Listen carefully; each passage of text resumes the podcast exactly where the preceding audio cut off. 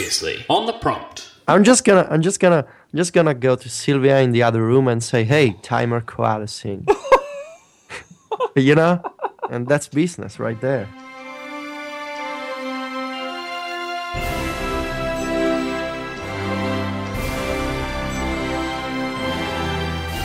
Welcome to the prompt, a weekly panel discussion on technology and the culture surrounding Apple and related companies.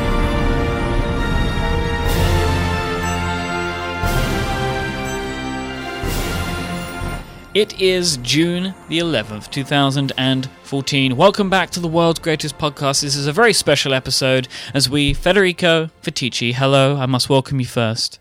Hi, Myke. How are you? I'm very well. We have met an anniversary today. This is our 52nd episode, therefore making a one year anniversary, kind of. So, Federico's here with me. Uh, our co host, Mr. Stephen Hackett, is unfortunately unavailable this week, but he has ruled with an iron fist and said that this is the anniversary episode. Now, yeah, I- I mean, I mean, this is crazy. We've been doing this stuff for for a year. Yeah. Because technically, a year is next week because our first episode was on uh, June the 18th or 19th. But this is the 52nd episode. So, So I, tell me about this 52 number thing. because that, 52 means 52 episodes, meaning 52 weeks, right? and what's 52 weeks? That's a year, oh yeah, really? Federico.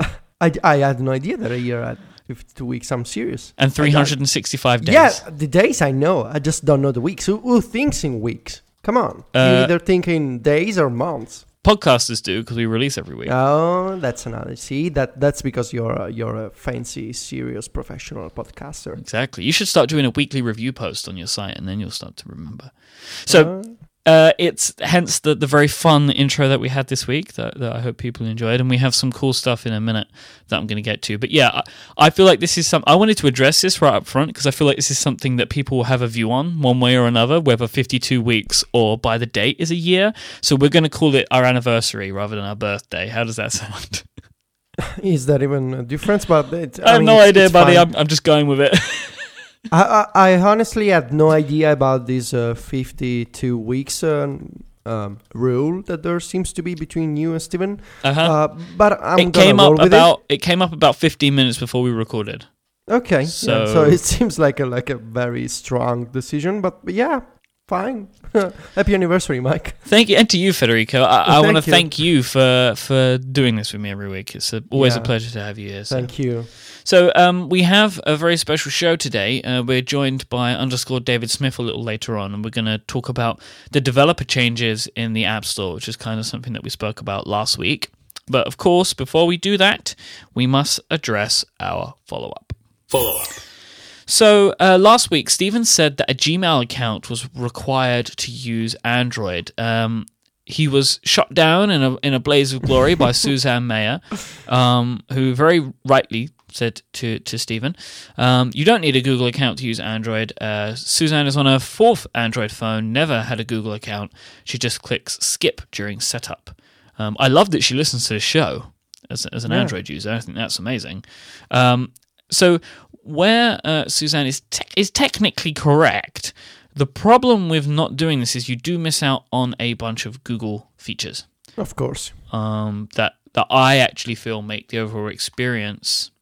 I mean, you do miss on, um, I'm guessing, on the photos and the Google Drive integration, the, the, the all the custom stuff that Google does with uh, with Google Now. Yeah. Right. I do I do kind of wonder, and I, I, I don't want to criticize people's choices, but why you would use Android without enabling it? I kind of feel like it's uh, in six months' time. Why would you not use iCloud? Because iCloud is going to be so important to the way your phone will work. Yeah, I don't know, maybe because some people just don't like Apple. I guess. Some people I mean, don't it's like Google. fine. Yeah, Yeah. I mean, but then I, I don't know. Like, if you if you are that concerned about maybe maybe, I, I tell you what, Suzanne, I would love to know actually why. If you could maybe email us or, or tweet, like why why do you one choose Android and two, uh, why do you not provide uh, an account to Google? Do you not trust Google, or do you just not want to give that information to any uh, company? Which is perfectly fair, but um, Myke, how, can people get in touch with us? Oh well, there's a bunch. There's a bunch of ways, Federico. Uh, Okay. we are, we are all on Twitter individually. I am I Myke I M Y K E, and you are Viticci V I T I C C I. Um, the mistake maker is at ISMH. Um, and we are, you can also uh, get the show account, which is at underscore the prompt. Or if you go to our show notes page, which is at 5by5.tv slash prompt slash 52 for today, you will see a big contact button at the top that will send a lovely email over to us. Yeah, make sure to send the email because Stephen gets the emails. So, Yeah, so explain to him in, in, in detail, fine, fine detail, like listener Lex did. Um, Lex said to us last week, um, in episode 51, you were talking about the announcements from WWDC and about iCloud storage, pricing, and photos not being stored on your device. An issue you've already spoken about a lot in the past. So, about having iCloud storage and there being all the pricing and stuff, but the, the idea of photos and where they're stored and the amount of space that they take up.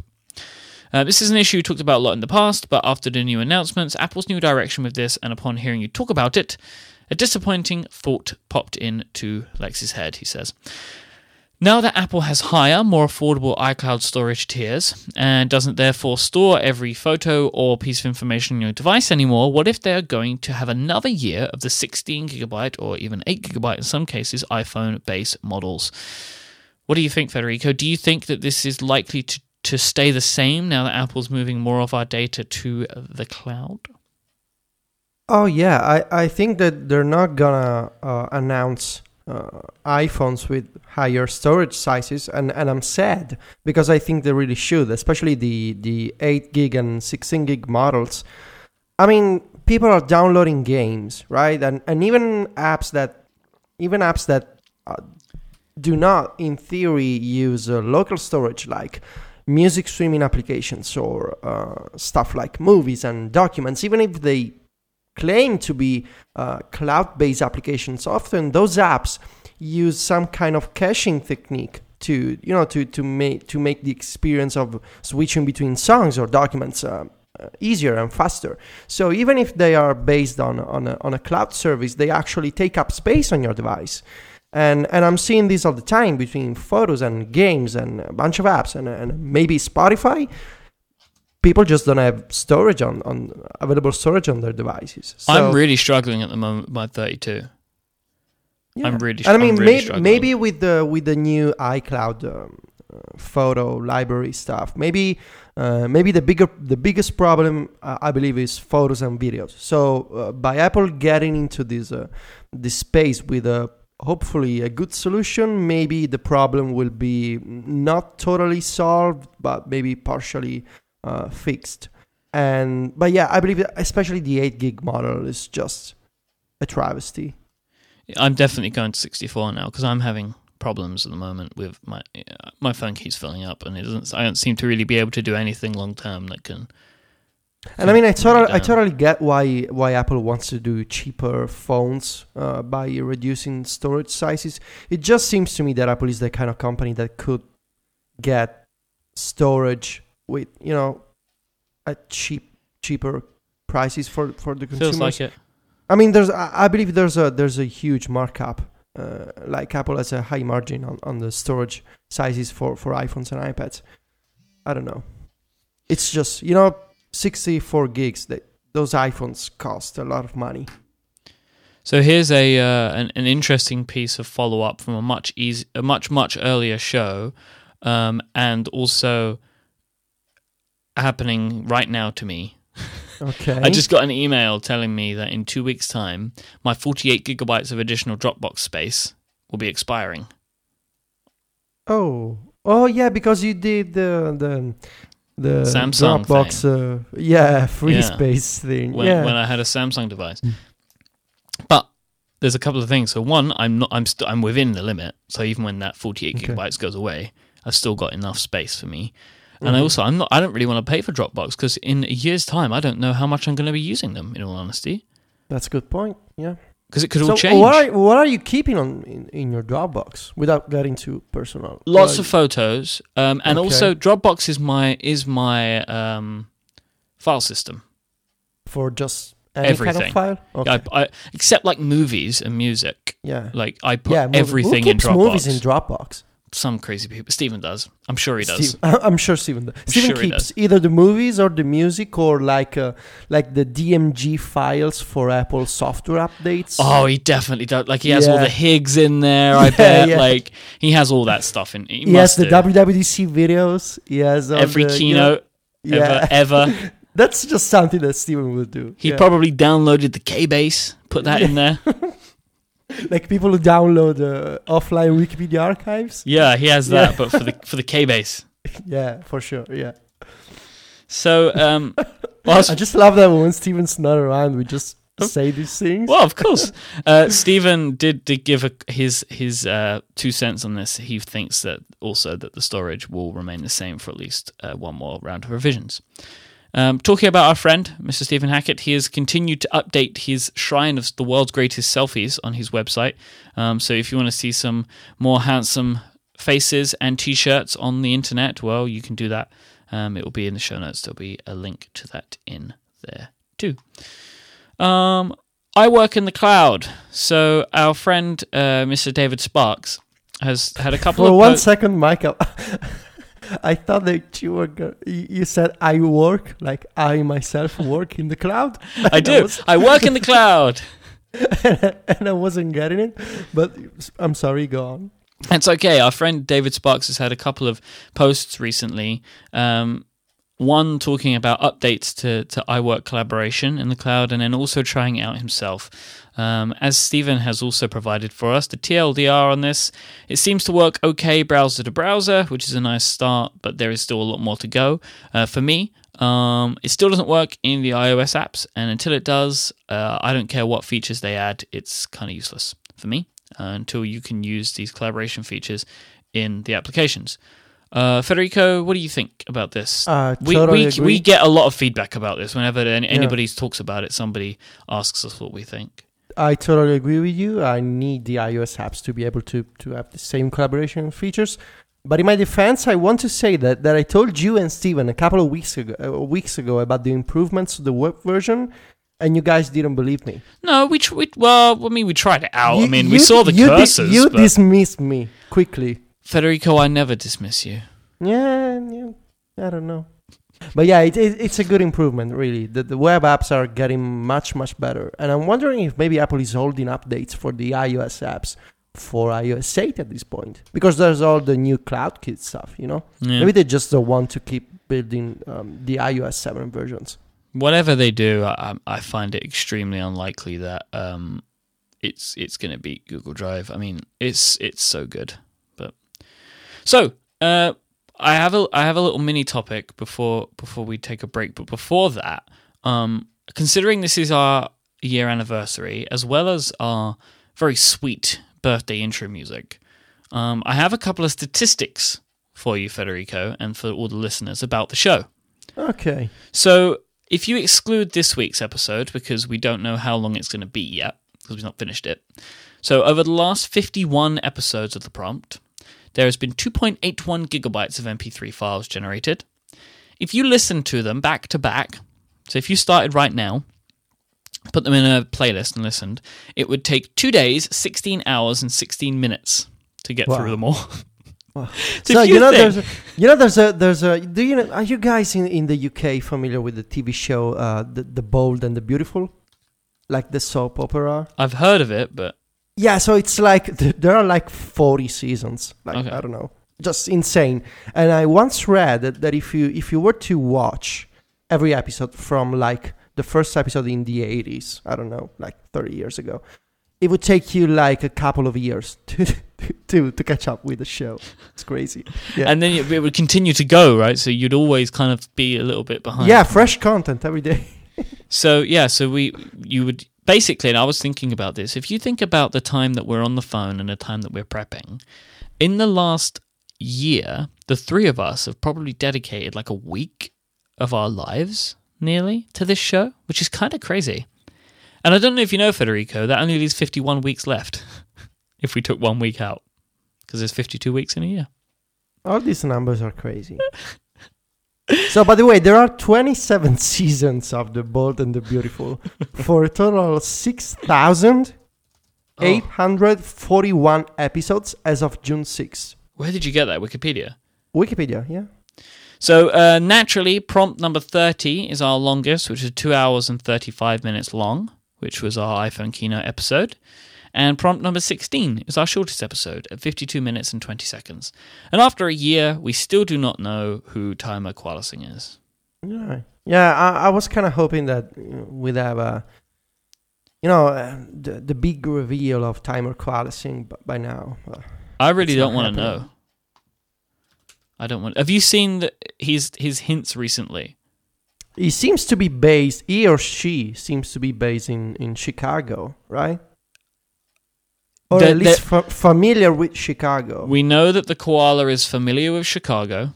yeah. By the way, just check the show notes for this. Like if that if that sentence, which is insane, what I just said, uh, we know the koala is familiar with Chicago. It makes it sound like some sort of. It's not a code. Oh, just check the show notes. It's too difficult to explain. He did. He or she did say that we have mentioned them on the show at By some point. name, by yes. name, the real person by name. So as I said, the plot thickens. Yeah. Yeah, this is amazing. I mean, um, wh- what if it's a group of people? It's not Like, like, a, con- like a koala consortium. yes, yes, Myke. Oh dear. So that's it. So I, yeah, we'll we'll get into thank yous at the end of the show, I guess. Um, one one very quick uh topic I would like to bring up with you, Federico, and this is just something that's happened to me in the last couple of days. So I've set up a new email account that I'm using with Fastmail. Okay. Just like so it's like a personal email account, a domain, right? And and I wanted to try out something new. Um, however, Mailbox, which I was using, I cannot use Fastmail with Mailbox. They only have iCloud and Gmail. They don't have like IMAP settings that you can enter yourself. Um, so I'm trying out some new email applications. Um, okay. so some of your favorites. So I'm trying out Dispatch and Boxer. Yes. Now, I tried out Boxer because there is not a dispatch for iPad. So I wanted True. something there. And I'm trying out on the iPhone as well to see how. Because ideally, I like to have in, in email, for example, I like to have like all of one system where possible.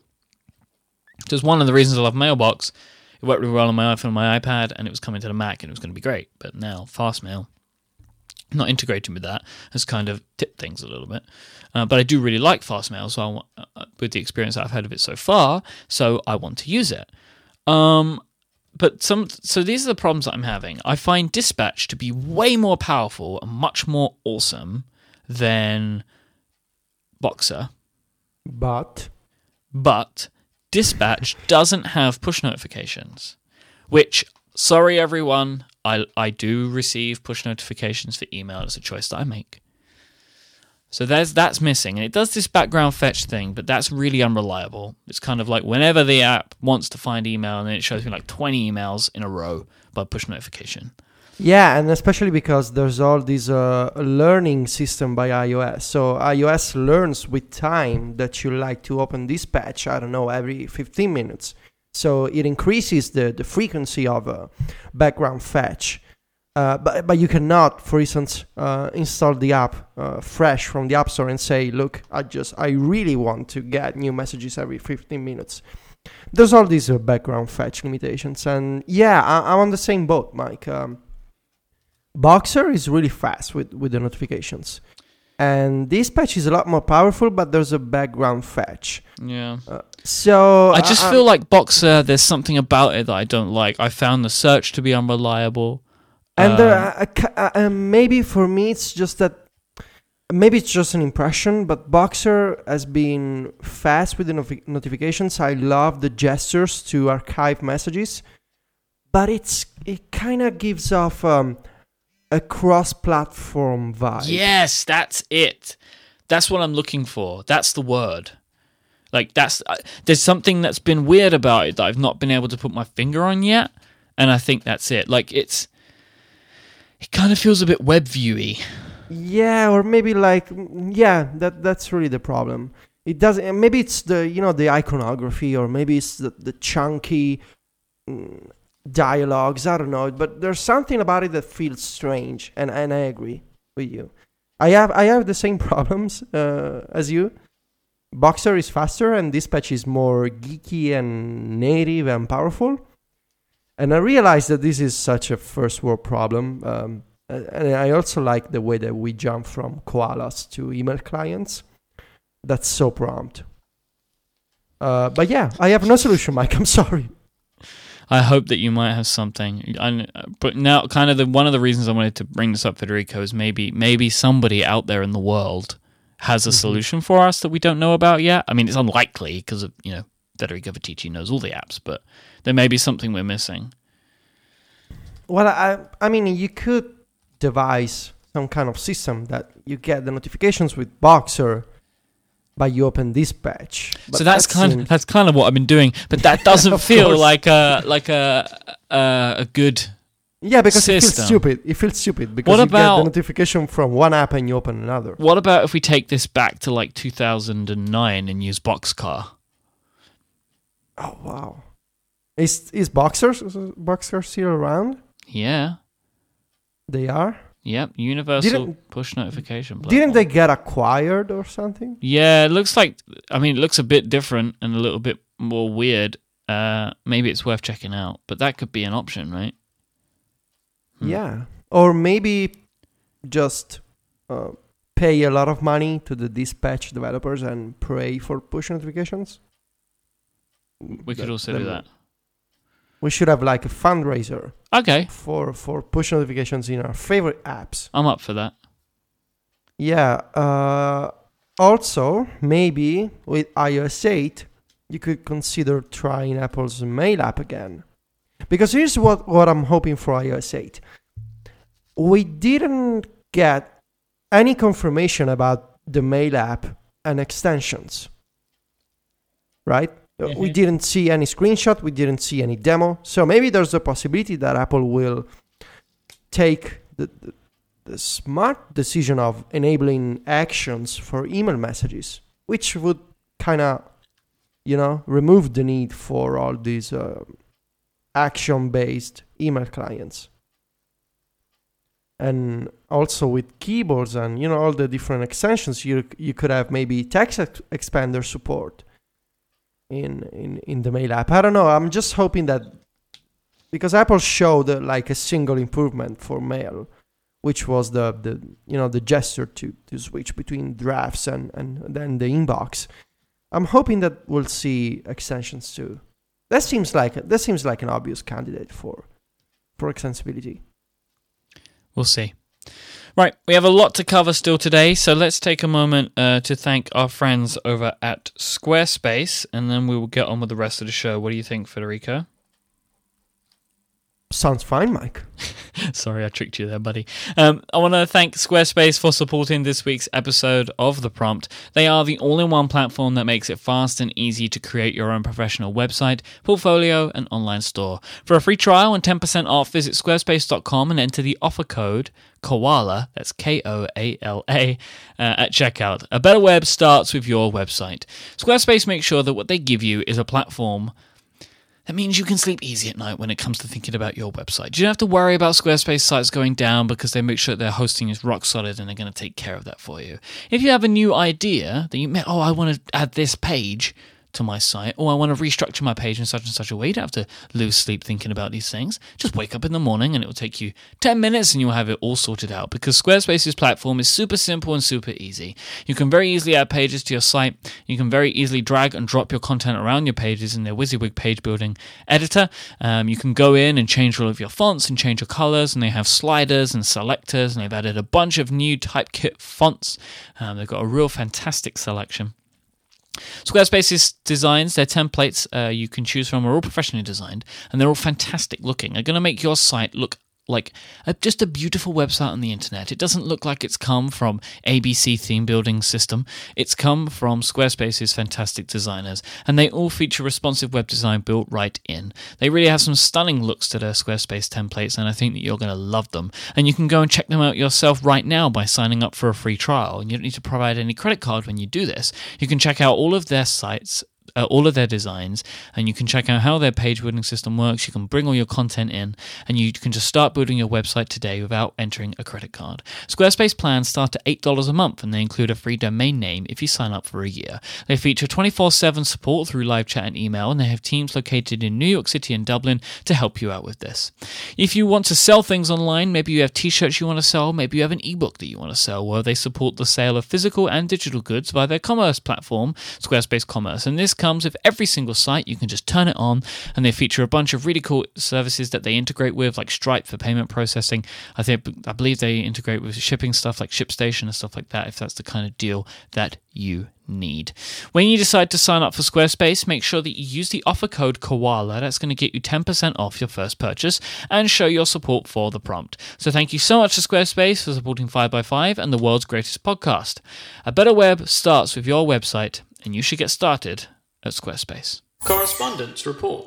Okay, Federico, we now have something very special. We have uh, joining us our developer from the field, I think we'll call him today, uh, Mr. underscore David Smith. Hi, David. How are you? I'm doing well. Thanks for having me, guys. Uh, I don't know why I just referred to you as David because that seems strange to me. So, like, I'm just gonna I'm just gonna call you underscore now because that's fine. That's how we know you, right? Yep. So we we wanted to have you on this week. Um, we spoke about this last week a little bit um, about some of the changes from a, a, developer's perspective. No pun intended. Pun completely intended. Um, about what has happened in the App Store post WWDC um, and from the keynote and, and, some of the things that have come out since, how it affects developers and consumers, and relating this back to a post that you wrote um, in April called Towards a Better App Store. It was like a, uh, my understanding is it started as a series of episodes on your podcast, Developing Perspective, and then you turned it into a, a summary blog post, which people, yes. which I'll put in the show notes for people to see today yeah, I mean, basically, it was. It started off just like, oh, I have some ideas, and then it turned into this much bigger thing. And then at the end, after I'd done I think four episodes about it, I thought, well, I should probably combine this all together into a more cohesive coach in place if I'm ever going to try and convince people at Apple or otherwise to to take it to take a look at it. So um, there was yeah, so the result was my towards a better app store, kind of like 14 point manifesto about things I think that would make the store better. So what I want to do um, is to run through uh, these points, point by point, and we can add any sort of thoughts, feelings, context, and check them off um, as we go. If that's good, I mean, yeah, uh, that works. Because basically, if I can sum it up, and you can probably do a better job than me, the goal that you were trying to meet with this idea um, was to help customers easily find quality apps to satisfy their current need. That's what you put in the post. So it was about not just helping developers, but also helping customers and how those two things intertwine. Yes. I mean, I think a lot of it is, is probably fair to start off with that I was trying very hard to have it be from a cust- more customer focused perspective, or at least from the perspective of trying to not just whine about things or be like it'd make my business easier or better if such if something happened but trying to find ways like what's a, the actual goal? And I, in many ways when i think of the app store i think see it, it's like its purpose should be to help people find quality apps quickly. Like that's really what it's trying to do. It's not like, i don't i don't have any more kind of ephemeral or kind of esoteric goal for it it's like that's all i wanted to do and it does that for some things pretty well. But it, overall, it has a lot of deficiencies that I think help people find, especially in you know, especially inserting like quality apps into it. It I think it makes can make it's a much more tricky, more much more difficult problem to solve. Um, and so that's where I was kind of trying to come at it from. It's like here's some things that I think tangibly, practically would make the store a better experience. So let's start to run through these. Point number one is that apps should be required to pass approval on an ongoing basis. What do you mean by this? Well, so this is trying to deal with the problem that every every Apple keynote always drives me crazy is when they get to the end and they start talking about the App Store and they hold put up a slide with we have so many used to be hundreds of thousands of apps now it's we have you know 1.2 million apps on the App Store and it's being held out as though that is kind of in, like virtuous that yes we have lots of apps and that makes our store best. Whereas the reality is most of the apps in the app store are not recently updated are not relevant or would work well on modern hardware or would or maybe more t- more concretely would make it for a good user experience because of those reasons. Um, and so what i was trying to think of is a way to it it's very hard to say like, well, what apps should be allowed in the App Store and which ones shouldn't. Like that gets you know the App Store review policy in general is very complicated. But I was trying to think of a way that I could say, how can you thin out the App Store, like the cruft or the you know the bad apps for whatever bad means, uh, in a way that's like fair and reasonable. And the best thing I could come up with is to say that if you make sure if every app in the App Store had to be able to pass app review sort of at all times rather than just when it's first ex- uh, accepted to the store, over time, older apps would naturally be pulled out because they're no longer like right now. You have to be support iOS seven if you submit an app to the App Store. That's one of the review guidelines. So every app that doesn't support iOS seven would immediately disappear. Like it would create that type of an incentive, and it's reasonable in the sense that the App Store guidelines apply on the front. Why don't they apply going forward? And so that's kind of where I was heading with that anyway, to, or at least that's the problem I'm trying to solve. Because I guess what happens is the App Store search terms then just become junk boxes. Yeah. Full of like yeah. unloved, unwanted, abandoned applications in some instances. And, and that's not creating a good experience for anybody. I mean, it's it's hurting developers of the you know the well updated current fresh apps because other people are finding these you know these older apps that have because they've been around for a long time often they'll rank very well on things like search. Um, and it's not good for the uh, customer side obviously because they're get they're ultimately they're going to end up with you know they download an app that hasn't been updated in two two or three years. It's probably not going to be an optimal experience. It's probably not going to be designed to work on their device correctly. And there you know, it's perhaps even unsupported and those types of things. And so it's it's just not a good situation all around. And so I I think it's it's something that you know ultimately needs to be addressed. But I'm wondering if I mean I completely agree, David, with you. But would this even be possible with apps that that have already been approved on the App Store? Would this uh, possible new rule uh, would it be possible to apply uh, to apply uh, kind of in a uh, retroactively way to to to old apps on the App Store? Like, I'm wondering if maybe it's too late for Apple to change this. Maybe. And, I mean, obviously, like, the simplest version of this is just to, if your app ha- is beyond a certain age and it hasn't been updated, it stops showing up in search, for example. Like, you can still link to it, you can still find it that kind of way, but, it, or it gets, you know, severely punished in search or those types of things. And I mean, it's just trying to feel, have a feeling that, that the store isn't being filled with, you know, uh, poor experiences. That I want, I want it to be filled like whatever like whatever choice you make. The ultimately in the store, I want the customer to come away with like every every choice you make is a good choice.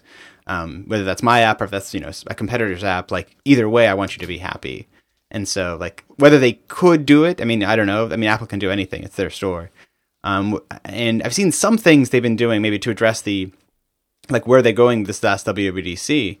Uh, I, they seem to be do, doing a bit of a you know a, a, a, bit of a cleanup in the store as it is. Like I've, they recently did the, they're starting to pull apps that are downloaders or have incentivized ads, and there seems to be movement in this area where they're kind of going back and reevaluating apps that they've pushed into the store uh, previously. And so I'm seeing some movement there, and hopefully over, over time that could help.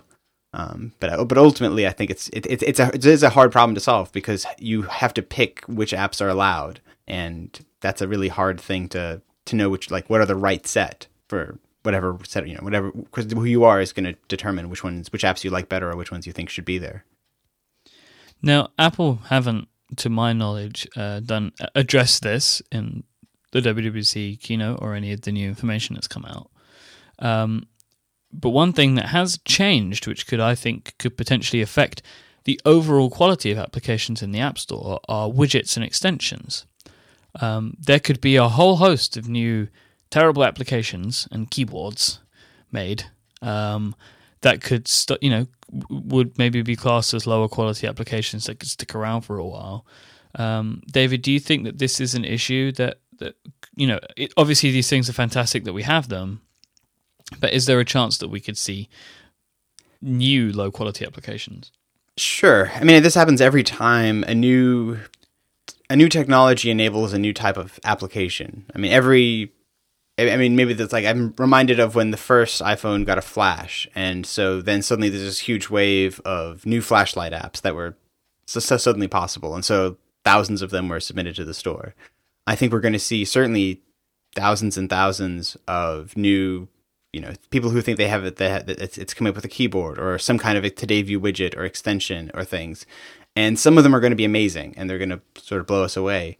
Um, but it is certainly going to be challenging, especially if for an app whose primary purpose is to exist somewhere in some other context. Mm-hmm. How the Apple is going to manage that in terms of like, does the app have to be useful when you launch it from the home screen, for example? Like, it may not make sense necessarily if your app is exclusively designed to be a today a today uh, view widget. Like, maybe that doesn't actually really make sense, and so seeing how they're going to manage that, I think, is certainly something I'm keeping my eye on.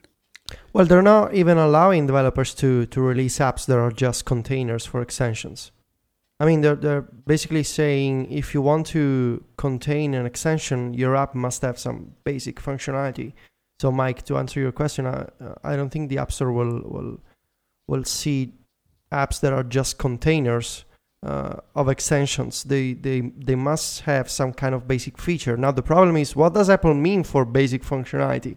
Yeah. So that's that's another problem. And we're gonna every keyboard is gonna be a note taking app. Yeah, yeah, exactly. That's maybe the problem. So we're going to say number one, no change. Uh, number two, making the cards interface for search optional, if not limited. So, David, we now have a scrolling list instead. Is this any better, or have they just moved the card from one uh, direction to another? I, I, think it's. I'm going to give this one a timid yes. Um, I think it's definitely bet like obviously the new version, the new scrolling thing they have is certainly still in beta, and from past years, the ultimate interface we get will likely be different than the one we get in beta 1. But the fact that they're addressing that the card's interface was not optimal and kind of tacitly admitting that in terms of the way, like, hey, that thing we did before, we're not doing that anymore. We're doing this other thing. I, and so far in my playing with it, I like the scrolling better because it feels easier to look at lots of apps quickly.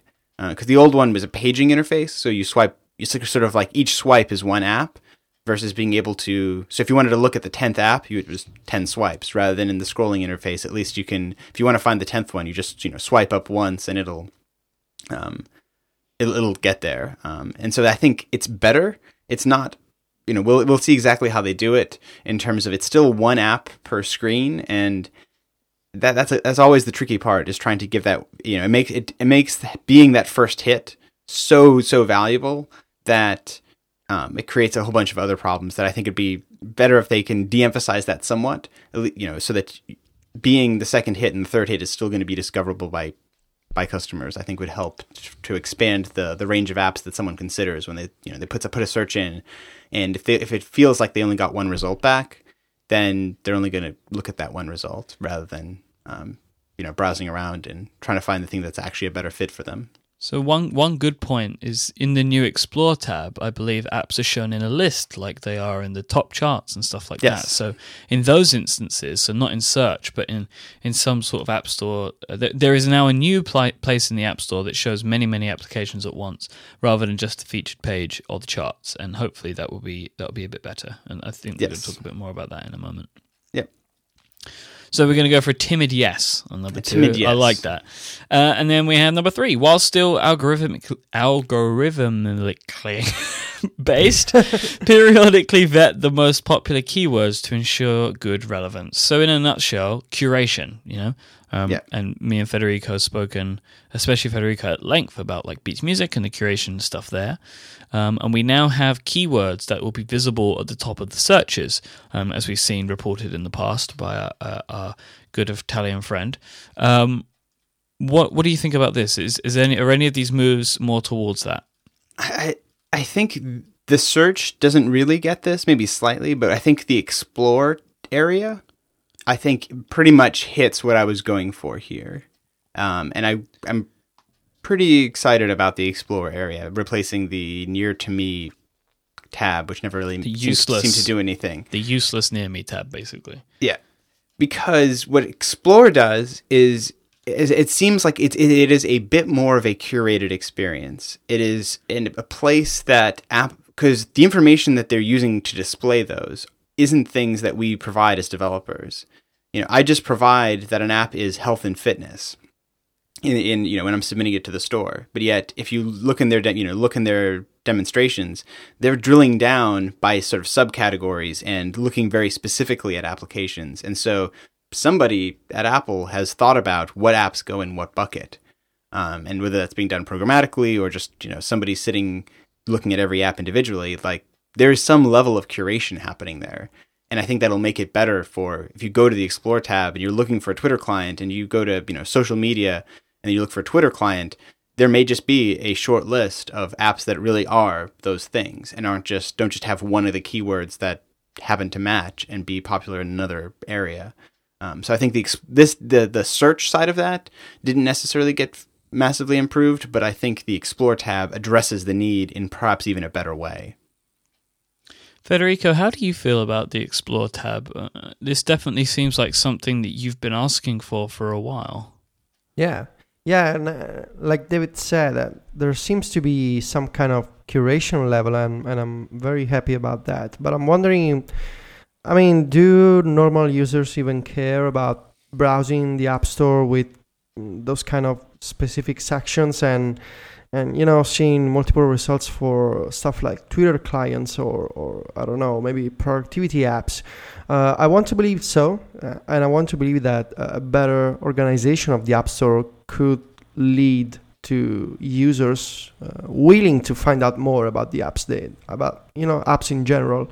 And i'm also curious to see how apple will um, integrate these uh, these custom sections and and specific categories that they're doing with the other curation stuff that they do.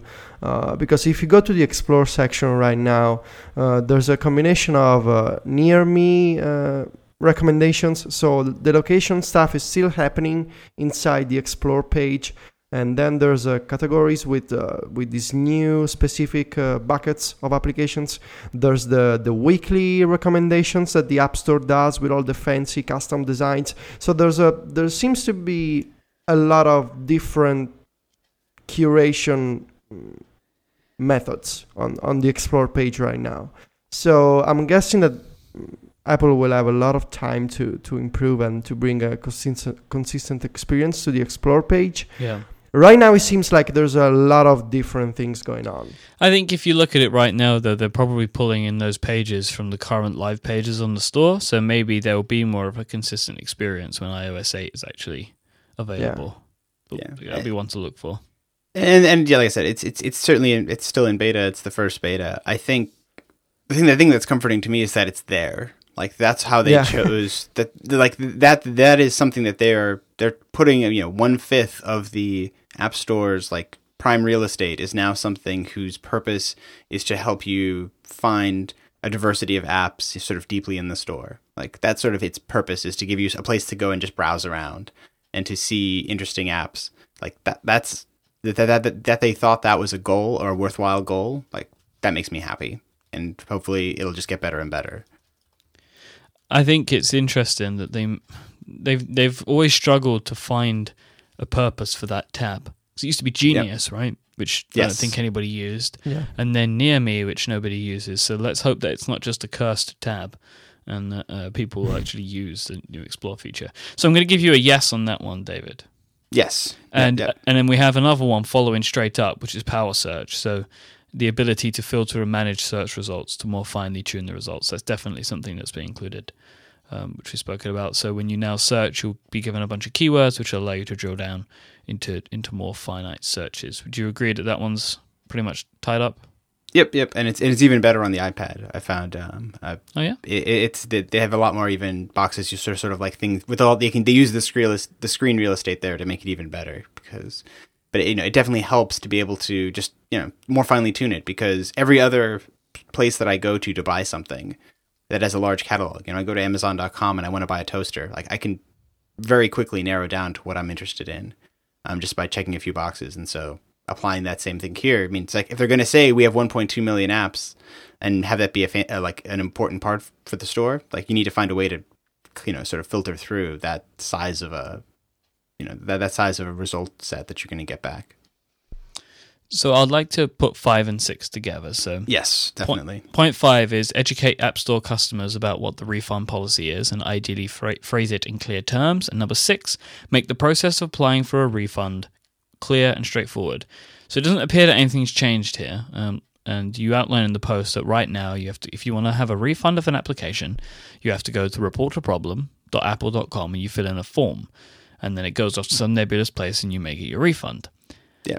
As a developer, why would you want this to be so obvious? This would be customers basically saying, "Give me my money back." Yes. So why why why does that interest you? Is why is that something you want to see?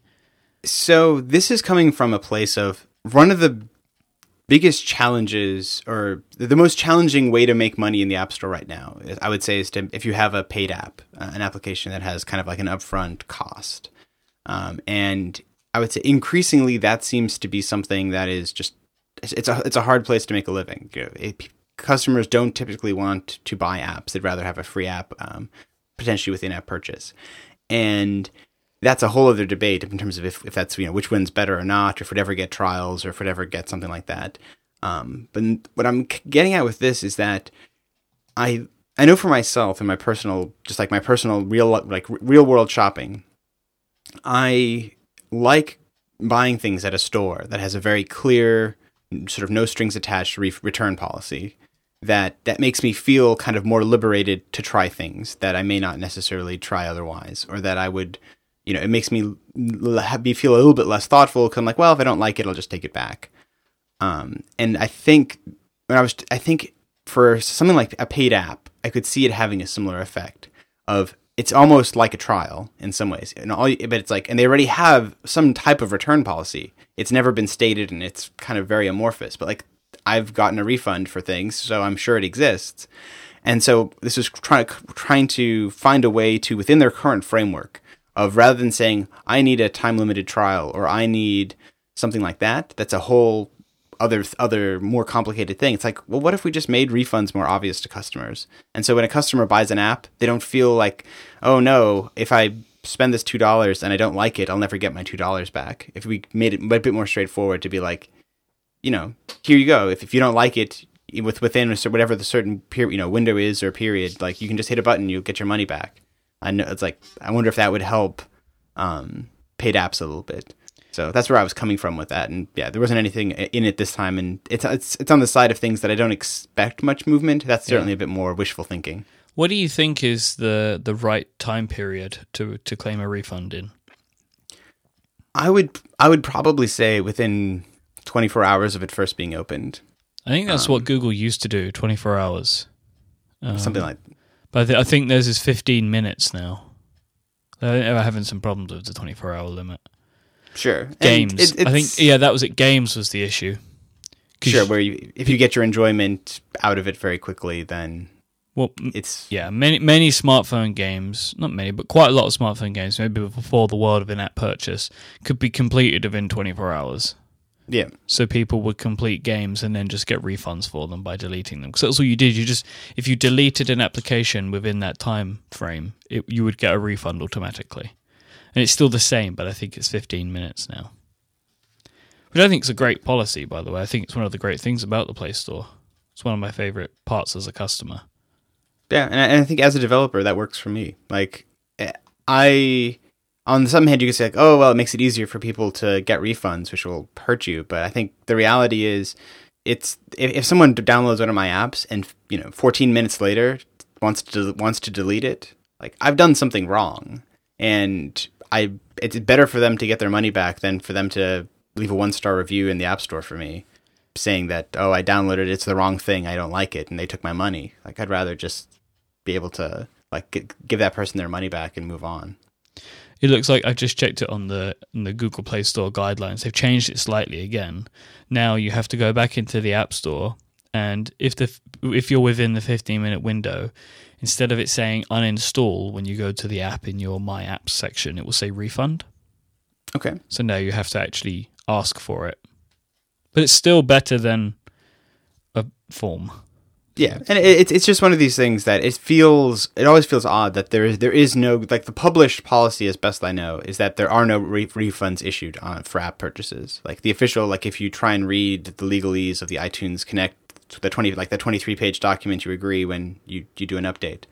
Um, like somewhere in there, it seems to be like there is no refunds, like all sales are final, but that's not tr- actually the case in terms in practice. And so I just always seems like it's it's it's an easier place for them to attack the problem of um, making customers feel comfortable making purchases um, than than doing it on the other side of trying to do some kind of real like a, a full on trial type of thing that's a different mode or a different thing that you just make it easy to get a refund, which is the same thing in practice but a little bit easier conceptually, I think.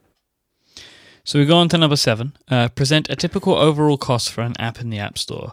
So my my assumption of this is that you would like Apple to to using the data that they have from the top grossing charts and stuff like that, show that the average person spends ten dollars on the free Candy Crush game. Yes.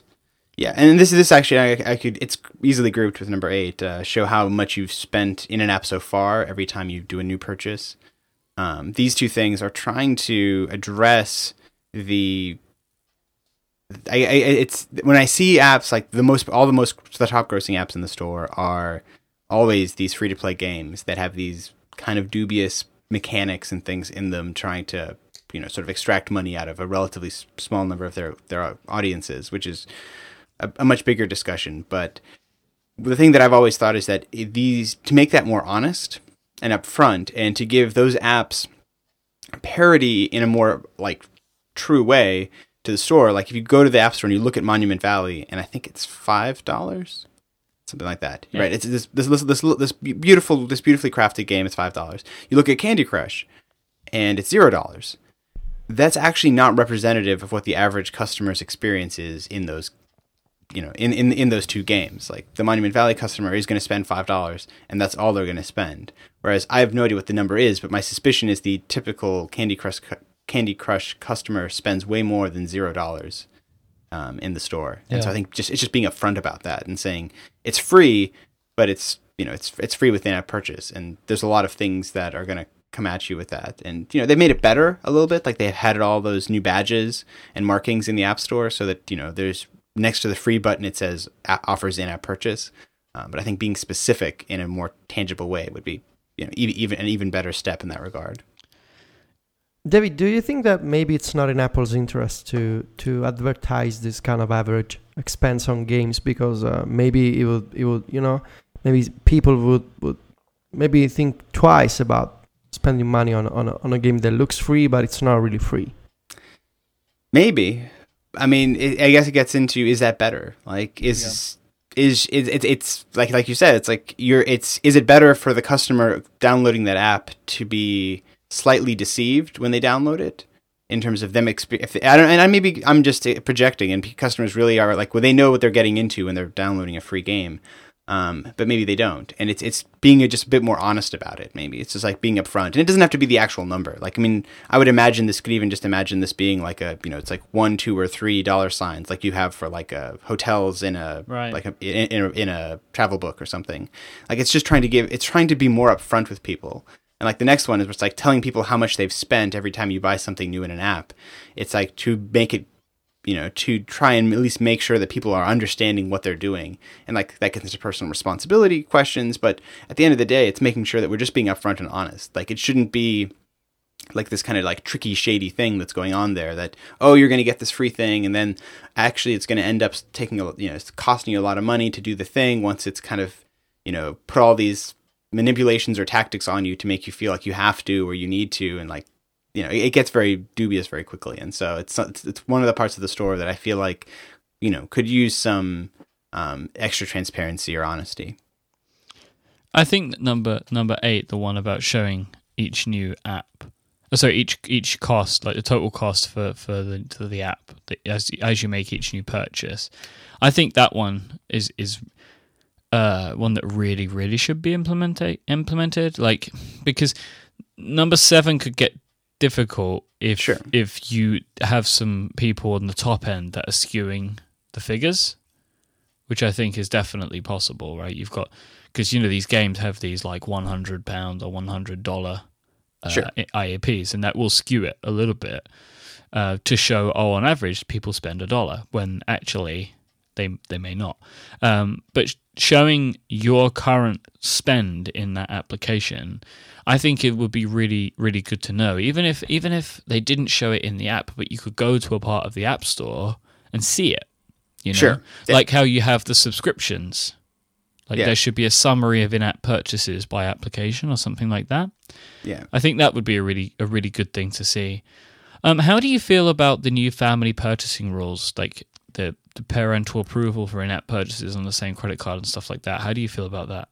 I love it. And I was actually when you said that I was about to say, and I think it would be an especially useful tool for parents Yeah, um, to be able to look at the account and say like, and like, how much money have you spent in Candy Crush? How much money have you spent in Clash of Can- Clans? Like, it it's right now. I think you'd have to go and look at your iTunes receipts and kind of add things, which up. is impossible.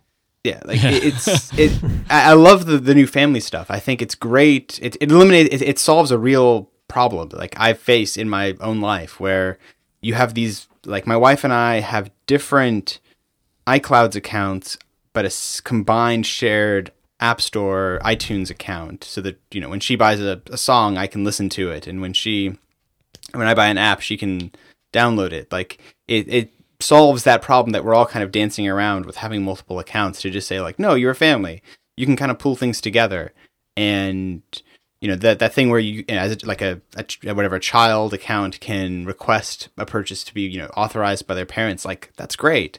I think that's just you know if, if anything as a developer, like I think things that make it make create an environment where people can be making thoughtful purchases like that sounds that that sounds perfect. Because then I'm it's going to avoid the situation like it's always bad for me as a developer when it like the, you know the big the New York Times headline is you know child ripped off by app developer you know sp- spent you know took thousands of dollars in Smurfberries like Yeah. that's that's not good for me as a developer. I'd far prefer to have be working in an, an environment where like that's not the case you know that there's systems and policies in place that make it so like that's not going to happen because then you know it avoids that that that downside for me. So i like it. And as as like both as a developer and personally like i can't wait to turn that on and not have to fuss with all the different uh, accounts that i have to juggle currently. So while, while it's good that there are some changes to the way some of this stuff's working, I think it's fair to say that seven and eight have not been addressed. no no the, the, they have not been addressed directly there are things around them that are being are being done that help and that help solve the same problem but i think in-app purchase is, in, is still kind of a a bit of a wild west in the app store um, as it is right now Your ninth recommendation or request is to drop or reframe the top grossing chart. I don't think this has changed. Um, what No. what what is your overall issue with the top grossing chart? Uh, the challenge I think with the, with the grossing chart is that it is skewed towards a very particular type of app, and I'm not sure it's providing valuable information to a customer necessarily. Um, I remember when it was originally added, and this is like two, three, probably three or four years ago, so quite a while, quite a long time. It, the context in which I remember it being added was along the lines of um, app develop like if you had a if you were OmniFocus and your app was twenty dollars, there you would n- never show up in any charts because you weren't going to be high volume, so you wouldn't be top paid, um, and you weren't obviously a free app. So at the time, those were the only two places you could show up, and so it seemed like top grossing was a response to that Yeah. to say if you are like this kind of a premium app. If you're trying, if you are a high cost, high quality piece of software, there's a place for people to go and find you. And it turned out top grossing just ended up being filled with um, other types of apps and other types of places that like it's you know it's it's, it's mostly free to play games and those those types of apps and maybe you, as you get into smaller and smaller categories uh, it can be ha- become a bit more um, useful but I think as it is I'm not sure how useful it is to you know to, to give you essentially a list of if you go to the top top grossing list it's like here's a list of uh, free to play games that are doing great like I don't know if that's that that that real estate that it's currently filling uh, I think could be better filled with something else Federico, do you ever use the, the top grossing chart at all? mainly out of curiosity Huh, to see yeah. what the rest of the world uh, does, to like to keep a grip on reality. Yeah. to see what what is the current hot in-app purchase Yeah. game, basically. Yeah, and also as a discussion point, you know, because when maybe I'm hanging out with my friends and they're like, "Oh, did you see the new X game?" So you know, just checking on the top charts, and, and you don't seem like a fool because you know what's going on, and especially me because they're the, all my friends assume that you know writing for about this stuff for a living. They always assume that I know about the latest uh, trend or you know free game. So yeah, I do check on the charts, but primarily for my friends. is that a is that a, an acceptable answer, Myke? Well, yeah, because it shows that you're not doing it with any real usefulness. Like, Oh, yeah. you're not going there to find new apps for yourself. No, no, no, no. You know, because that I'm I'm exactly the same. Like, I only ever click that button if I've pressed all the other buttons in the app store. Like, if I'm just poking around in there, like I think we all do from time to time, which is why I'm so excited about the Explore tab because it gives me some new places to kind of poke around and find some things.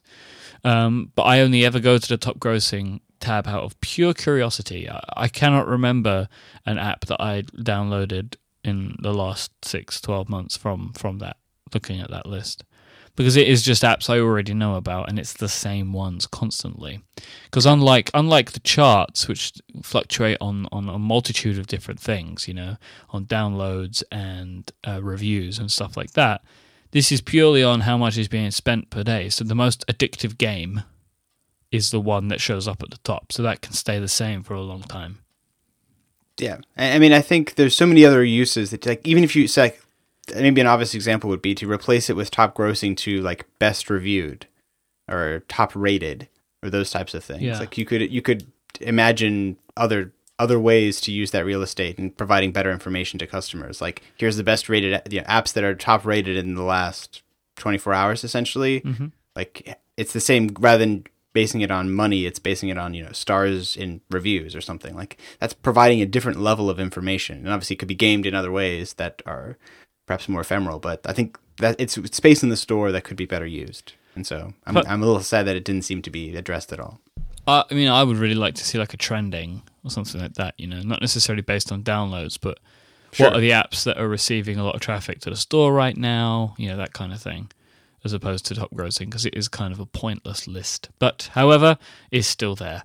Um, number ten, we have to define a clear policy about where, how, and when applications may prompt for reviews. So this is harkening back to the um, sort of storm in a teacup that was generated recently um, over you know how apps are asking you for reviews and this was kind of spearheaded by by John Gruber and he was pointing out and highlighting a bunch of applications that were um, asking for reviews at a certain point and it, and it kind of you know and I say storm in a teacup not derogatively but just that it made waves in our little corner of the internet that this was a terrible thing um, I mean, one as a developer, David, how do you feel about doing this? Do you is it something that you want to put in your application, but are now at fear of, of being ridiculed for doing so?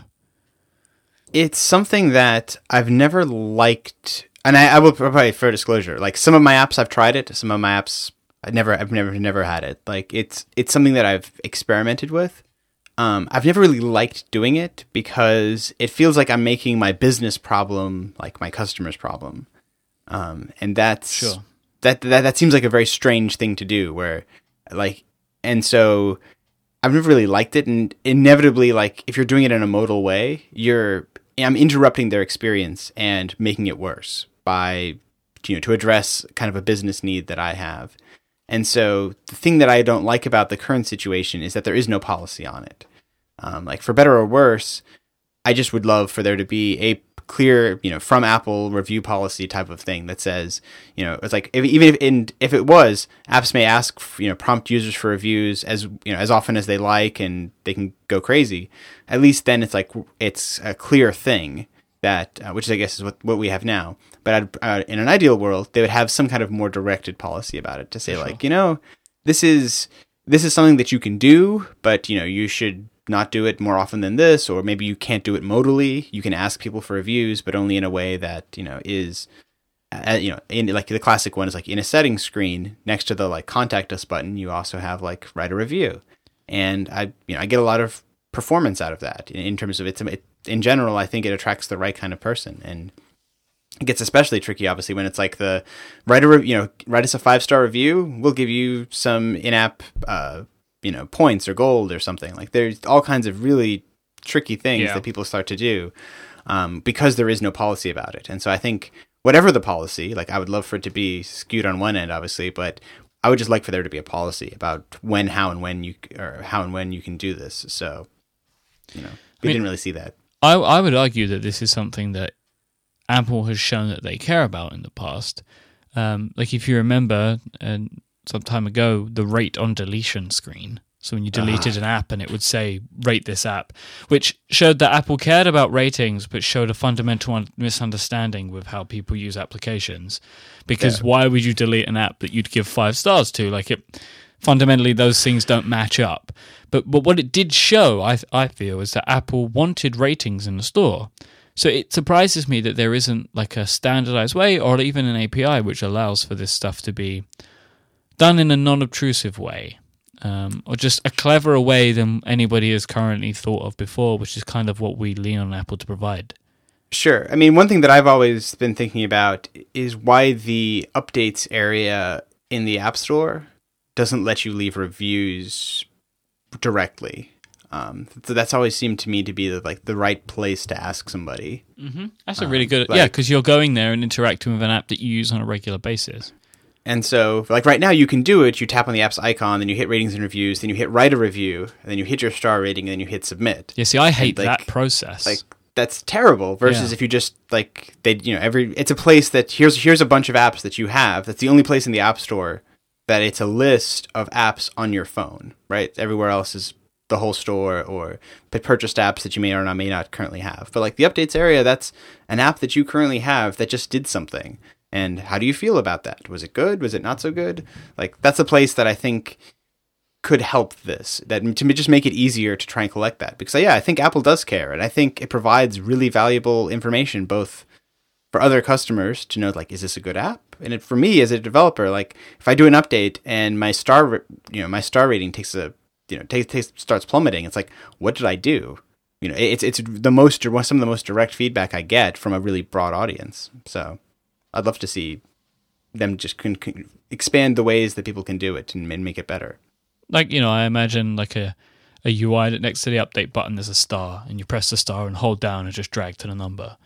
You know, like kind of like how they've got that new sort of press and hold and move around UI in messages. That you Sure. know, it's kind of like a bunch of these apps like Snapchat and stuff like that now. It could be an interesting way of just using the real estate and putting it in there.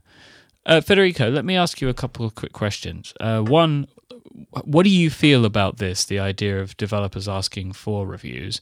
And how often do you personally review applications? And I think we may have touched on this before um, in regards to writing reviews, but when you leave personal reviews. Well, uh, the, the second question is that uh, because I always write reviews for my site, I often forget to do the same for the App Store. Yeah, and arguably your reviews are more important than the ones that go in the app no, store. No, I don't know. I mean, it's it's a. I mean, um, I try to at least leave a review for an app that I really like once a week. Uh, I know that I could probably do more because I try so many apps, and you know, uh, and, and it's useful to provide uh, feedback on the App Store that everybody can see, not necessarily if you read my site. Um, for the issue of prompting for reviews, um, maybe it's just me, but I I didn't really care, and I and I don't really care. I I mean. I, I know that there's no system for developers to, to ask for ratings. There's no unified API. There's no Apple provided tool or, you know, just general policy. So I understand that developers need ratings and reviews to, you know, for uh, for the App Store. So I mean, it's it's just a button. You know, I just have to, to say no. I never saw that as a big deal, honestly. I know that some people uh, are personally offended by review prompts. Uh, I just don't care, and and that's that's always been my line of thought for this issue since it first uh, it first became popular a few months ago. I, I don't really care. I'm with you. Actually, it doesn't doesn't bother me. And there have been there are times where I use that, and I actually go and do it. I Oh know yeah, that- because it, because you forget, right? Because uh, Yeah. the developer is like, "Hey, you should leave a review," and you're like, "Yeah, why not?" I mean, it's a, it's a fine app. Yeah. It's, uh, I guess I'm just not bothered. Maybe I have a higher level of tolerance to this stuff. I don't know.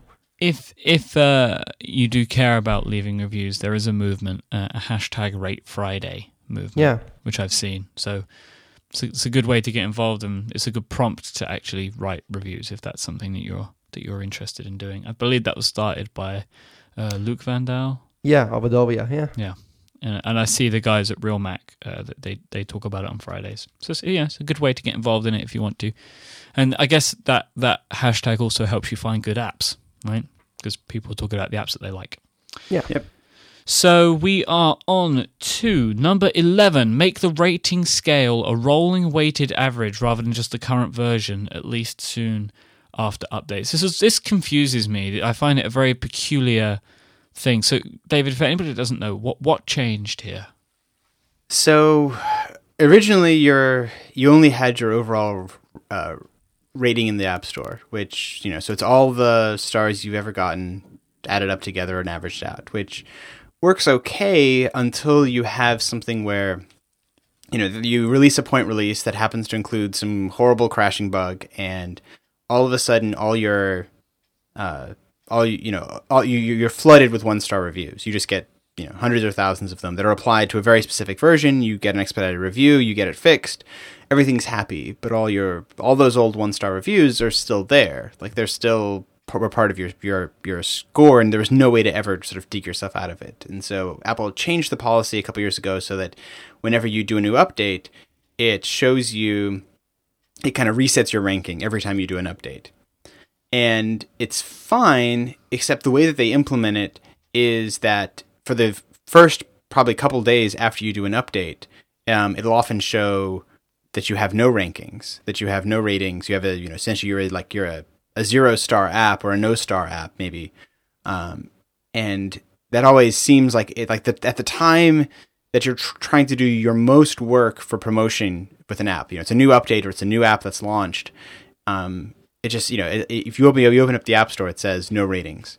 And so Yeah. i would love is for rather than it saying no ratings to either show the overall ratings for the app um, or show uh, like just show nothing there or something like something that isn't quite as misleading as saying no ratings because it it disincentivizes the wrong thing. Because sometimes like if i have a good five star rating in the store for an app there's a small part of me that doesn't want to update it because whenever I do, I'm going to have to climb that mountain again, and I'm going to have to deal with a couple of days um, where my sales will probably get hurt by someone. You know, someone opens it up in the store and it says, you know, no ratings. It's like no ratings. Now, even you know, usually when I see that, I think, oh, no one, you know, this, no one, no no one uses this. This isn't, um, you know, this isn't actually an app that's worth checking out. So I just wish it was something a bit more fluid, um, especially around when you do an update. and you can see this problem today. Uh, there's the new Launch Center Pro version uh, that came out today, version 2.3, uh, which adds a lot of new features, uh, IFTTT support, GIFs, uh, um, really cool stuff. And now people going to the App Store, they see no ratings for, for this new for this new version. So if Yeah. you don't know the app, if you just go to the App Store, everybody's talking about this app. Maybe you read about the update uh, on a website, or maybe just just a friend of yours told you about the, the this new app, and you go to the App Store and you assume that nobody's using this app. So maybe you, you don't you don't buy the app. Yeah, and so it's just it's it, I think it's a small tweak or something there to even if it just showed the overall for the like if it does if for the for the whole app's year to date life or uh, you know life to date if it just showed you your overall rating even if it didn't have any ratings for the current version or something it just it's one of these little pet peeves that I have when I do all this work I get this update out put it into the store and it immediately looks like it's kind of abandoned and no one's using it so that's I, I wish we'd see something there, but I don't think we got anything, uh, at least so far this time around. We have number 12 now. Expand the scope and frequency of editorial coverage in the store. Uh, Federico, I'm actually going to pass that to you because I know this is something you care about so much. Have we seen anything uh, other than the Explore tab that, that shows that we have something here? Uh, other than the Explore tab in iOS 8, uh, they recently started doing the uh, best of uh, monthly collection. So this is kind of confusing to explain. Basically, because the App Store only refreshes on on Thursdays, the first Thursday of a new month, they do the best of collection of the month that just ended.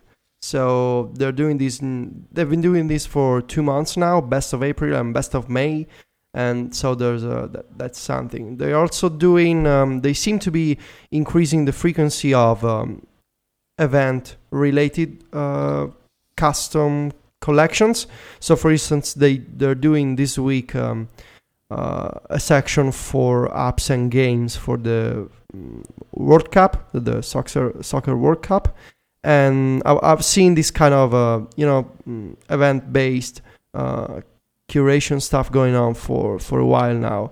Uh, but but the main change seems to be the, the, the explore section and the new the new categories and the, and the and the custom uh, collection of apps. Uh, the developers don't have access to because, uh, as David said before, you cannot specify, "Hey, my app is a is a I don't know, is a tennis uh, tracker or something. Is a, or my app is a task management for GTD people. You don't have that kind of uh, control over the, the category of the App Store. So that seems to be the focus for iOS 8. And like I said, I'm not sure if normal people will care, but the fact that the, the section is right in the middle of the App Store uh, application, front and center in the in the in the UI, that's a good sign. David, do you have anything you want to add to that at all? Um, I think it's yeah, I think just just what he said. I it, I was very very encouraged by the things that I'm I'm seeing in that in that area, and I'd actually combine it with uh, number fourteen, which was about expanding the diversity of categories in the App Store. I, I think the Explore tab has the potential and maybe the promise of being something that I've always I've really wanted in the App Store. Is a more a curated like way to sh- expand out in the app into the like deep reach deeply into the app store and find all the really cool hidden gems that currently are hard to harder are hard to find. That if you're looking for something very specific that there's a way that you can go and it isn't just search. It's not just like you know i'm looking for the i'm looking for my tennis tracker. I, mean, I type in tennis tracker. That sort of works but it's much more it seems much more compelling to me if i go and i find a list that was curated by somebody who actually looked at all these apps and said these are the ones that i think you should consider. You know these are here's like the top 20 tennis trackers and you can go and look at it and you can it, that sense of curation in the back of my head will i know as for me as a customer will always make me more liberal with my purchasing like it, it makes me feel more comfortable that i'm not going to make a mistake that um, I feel comfortable if someone says, no, no, no, it's a good app, then I'll go and try it in a way that if I'm like, I don't know, I, then because I have to go and look at the reviews or I'll have to start kind of weighing things and looking more, a bit more closely. And so I'm delighted that they seem to be really expanding their editorial coverage, expanding the number of categories that we can have and making that more front, front and center and prominent in the store itself. So thumbs up. So we then have, so I'm going to say 12 and 14 are a yes. Definitely. And then 13 is a straight out yes as well. So Yeah. number, number 13 is making an app's featured status visible after their initial feature, which they said yes, they're putting the editor's choice badge right in the search results. It's right front and center.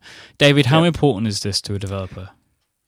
I think it is it, how how important how important it actually is going to end up being. Will have to be seen. But I like the direction that that is heading because what I'd love is for Apple to put their weight behind giving developers incentives for making just awesome things that you know that, that I can feel like if if I you know if like taking a risk and building something interesting and having it being interesting on the quality side, not in terms of anything else. It's like I'm just trying to make the most amazing app possible. And it gets featured. And that's awesome and that's great. The challenge has always been that once it's once the next Thursday rolls around, your visibility could very quickly fall off. And the value of like of having that feature, of being, you know, an editor's choice, like that's a big deal. It seems like it's always been kind of a, a missed opportunity that you couldn't then easily, you know, that the App Store wasn't communicating that to, to people going forward. And so now it's like in, in a way that it should be like it's a badge of honor, right? Like if you've built an app that got an editor's choice, like it's awesome that people are going to be able to see that going forward. And so you can, you know, it's like that, and hopefully that'll have a, a you know increase your you know your follow on uh, the importance of that because it's just incentivizing the right behavior that when I think in my head, if I'm trying to build an app that's going to be an editor's choice from Apple, what's it going to look like? That's a different calculus than if I'm going to what what app am I going to build that I think I could extract the most money from, for example, um, or those types of things. Like it's a very different kind of a goal, and the more things and that Apple can do to incentivize the first category, I think the better the store will be. That it will, it, you know, it incentivizes people to take more risks, to be more adventurous, and to you know to make these really cool like platform you know altering apps um, as a result. So I'm I'm I was really excited to see that, and I hope it you know it's like that type of thing just keeps just sticking around for making sure that you know communicating to customers. If Apple has spent the energy to say yes, we love this app, this is awesome, you should go get it, that they keep saying that going forward, at least for a while. So if we look at this all in conclusion now, because we've come to the end of the 14, even though we kind of jumped around a little bit at the end. Sure. Um, if we include your timid yes, then you have six to eight for yes to no. That's a, pr- Yeah. that's a pretty good score sheet. Yeah, I'm I'm very encouraged. Uh, How does it make you feel then? So looking at these things, so you asked 14 things, six of them have been implemented, and you know it, it may be now. See, one of the things that I look at is I look at the the final eight, right? Um, and a bunch of those things they seem like oh, Apple would never do that. However, I feel like in the last couple of weeks, or in the last yeah, in the last week or so, we have seen many things implemented by Apple, many new things that we thought that they would never do. So right now, it kind of feels like anything is possible.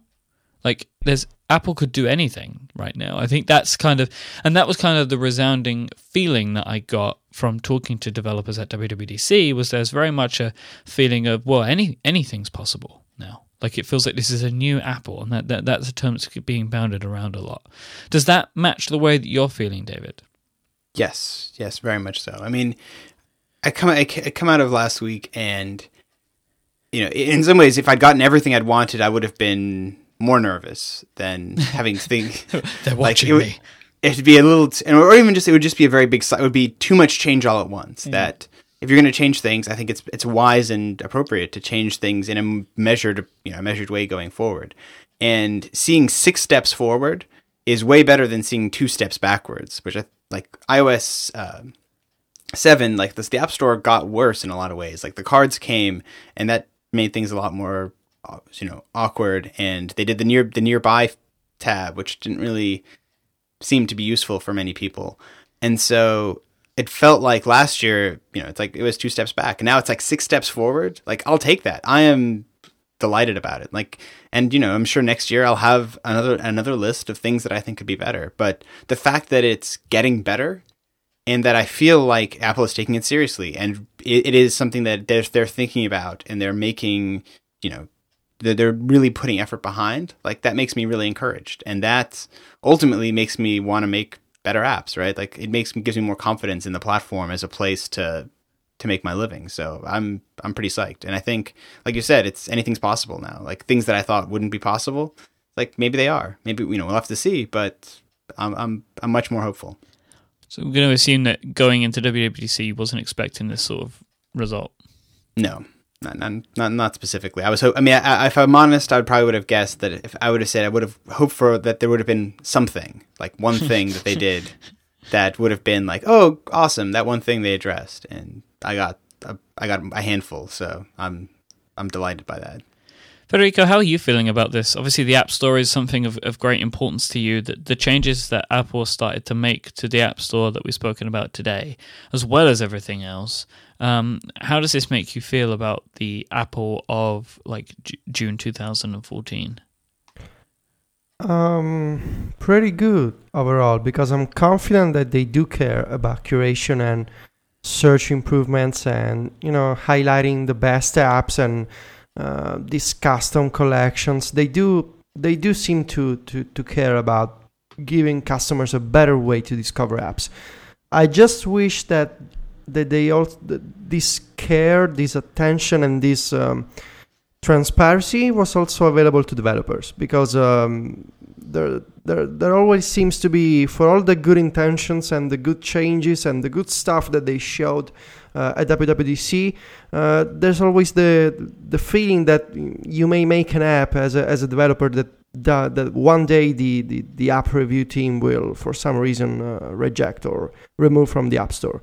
So I would like to see an evolution of the App Store gu- guidelines that, that the company first uh, uh, conceived years ago, and now iOS devices are so and, and the ecosystem really um, is just so different from four years ago, five years ago, that I, I would like to see an evolution of the App Store also reflected in the guidelines, not just in the in the App Store uh, interface. That that's my my primary uh, the, my primary wish for, for, for a better app store to to, to give developers um, the, the the feeling that they can create uh, different kind of apps that won't be rejected or uh, uh, removed from sale for some reason someday because nobody knows why. David, could you get to writing that post, please, so we can we can. please, David, because uh, they're, they're listening to you. To you. So I'm just yeah, gonna bribe. I'm just gonna bribe David from now on with feature requests. That that works. Yeah. So underscore, do you have any uh, any closing thoughts at all about about this, or are you feeling you feeling pretty good right now? I mean, you got maybe a, a stronger result than we expected. Yeah, and I mean, I'm feeling good. Like there are still certainly challenges. Like there's work to be done, and I I don't I doubt Apple would say, oh, we you know we we we've made some improvements, and now we can you know, so sort of sit back for a couple of years. And I, I hope that they're continuing to look at it. And, you know, there's still a lot of challenges in the App Store in terms of, you know, it's like making your living there and sustainability and those kinds of questions and things. Like there's, you know, it's it's not like we do. It's like we didn't get everything, but we got a ton of stuff. And one thing that I will say that I, have been having to c- catch myself on recently is that when like because I got so much of what I wanted, it's so much so it's easy it's so easy to focus on the things that I didn't get and to magnify um it's like to magnify them as a result that like and to ignore all the amazing things that did they, that I did get. And so I'm trying right now it's like my focus is it's like no, there is momentum here. There is movement and there are things that are tangibly making the store a better place and making it a better place for me to, you know, to make a business out of and so that's encouraging. And there's work to be done, but it seems like they're working on it, and so that's really all I can ask for. So you know, I'm I'm, I'm pretty excited, and you know, it's going to be a busy summer, but it should be a lot of fun. Now, underscore David Smith, thank you so much for for joining us today. Um, it's been a, a, pleasure to to have you and to get these opinions from you because I think you, you're very level headed with these types of things, and and I don't think that that's always um, a quality that that we can prescribe to everyone who is kind of making their living through this. I mean, you know, I, I feel like we see quite a lot of knee jerk and, and, and fast reactions to things, and, and sometimes it's good to get the fresh perspective that you provide. So thank you for joining us today to, to give that. It was my pleasure. Uh, where can people find you if they want to see what you're up to on the internet? Because there there are many cool places. Sure. Uh, if you can find me at developingperspective.com, um, or uh, you can find me on Twitter at underscore David Smith. Excellent stuff. Thank you, sir. It's been a pleasure. Thank you. Mr. Federico Viticci, we have come to the end of this week's Bonanza episode of The Prompt. Thank you so much for being here with me, as always. Thank you, Myke. And I want to thank everyone for listening, not just to this show, but to all of the other shows that we have put out over the last year. It is an absolute pleasure um, to record every week for the, the lovely listeners to the world's greatest podcast. Thank you all for helping make it the world's greatest podcast. And I hope that you continue to listen into our second year of the show. If you want to find out more about this week's episode, you can grab our show notes, which are at 5by5.tv slash prompt slash 52. Thank you so much again to underscore David Smith for joining us. Um, I am iMyke at I-M-Y-K-E on Twitter. Federico is at Viticci, V-I-T-I-C-C-I, and he writes at macstories.net. Our absent co-host this week, Mr. Stephen Hackett, is at ISMH on Twitter, and he writes at 512pixels.net. The show also has its own Twitter account, which is at underscore the prompt. T H E P R O M P T. Federico, I will see you next week. Arrivederci. Bye bye.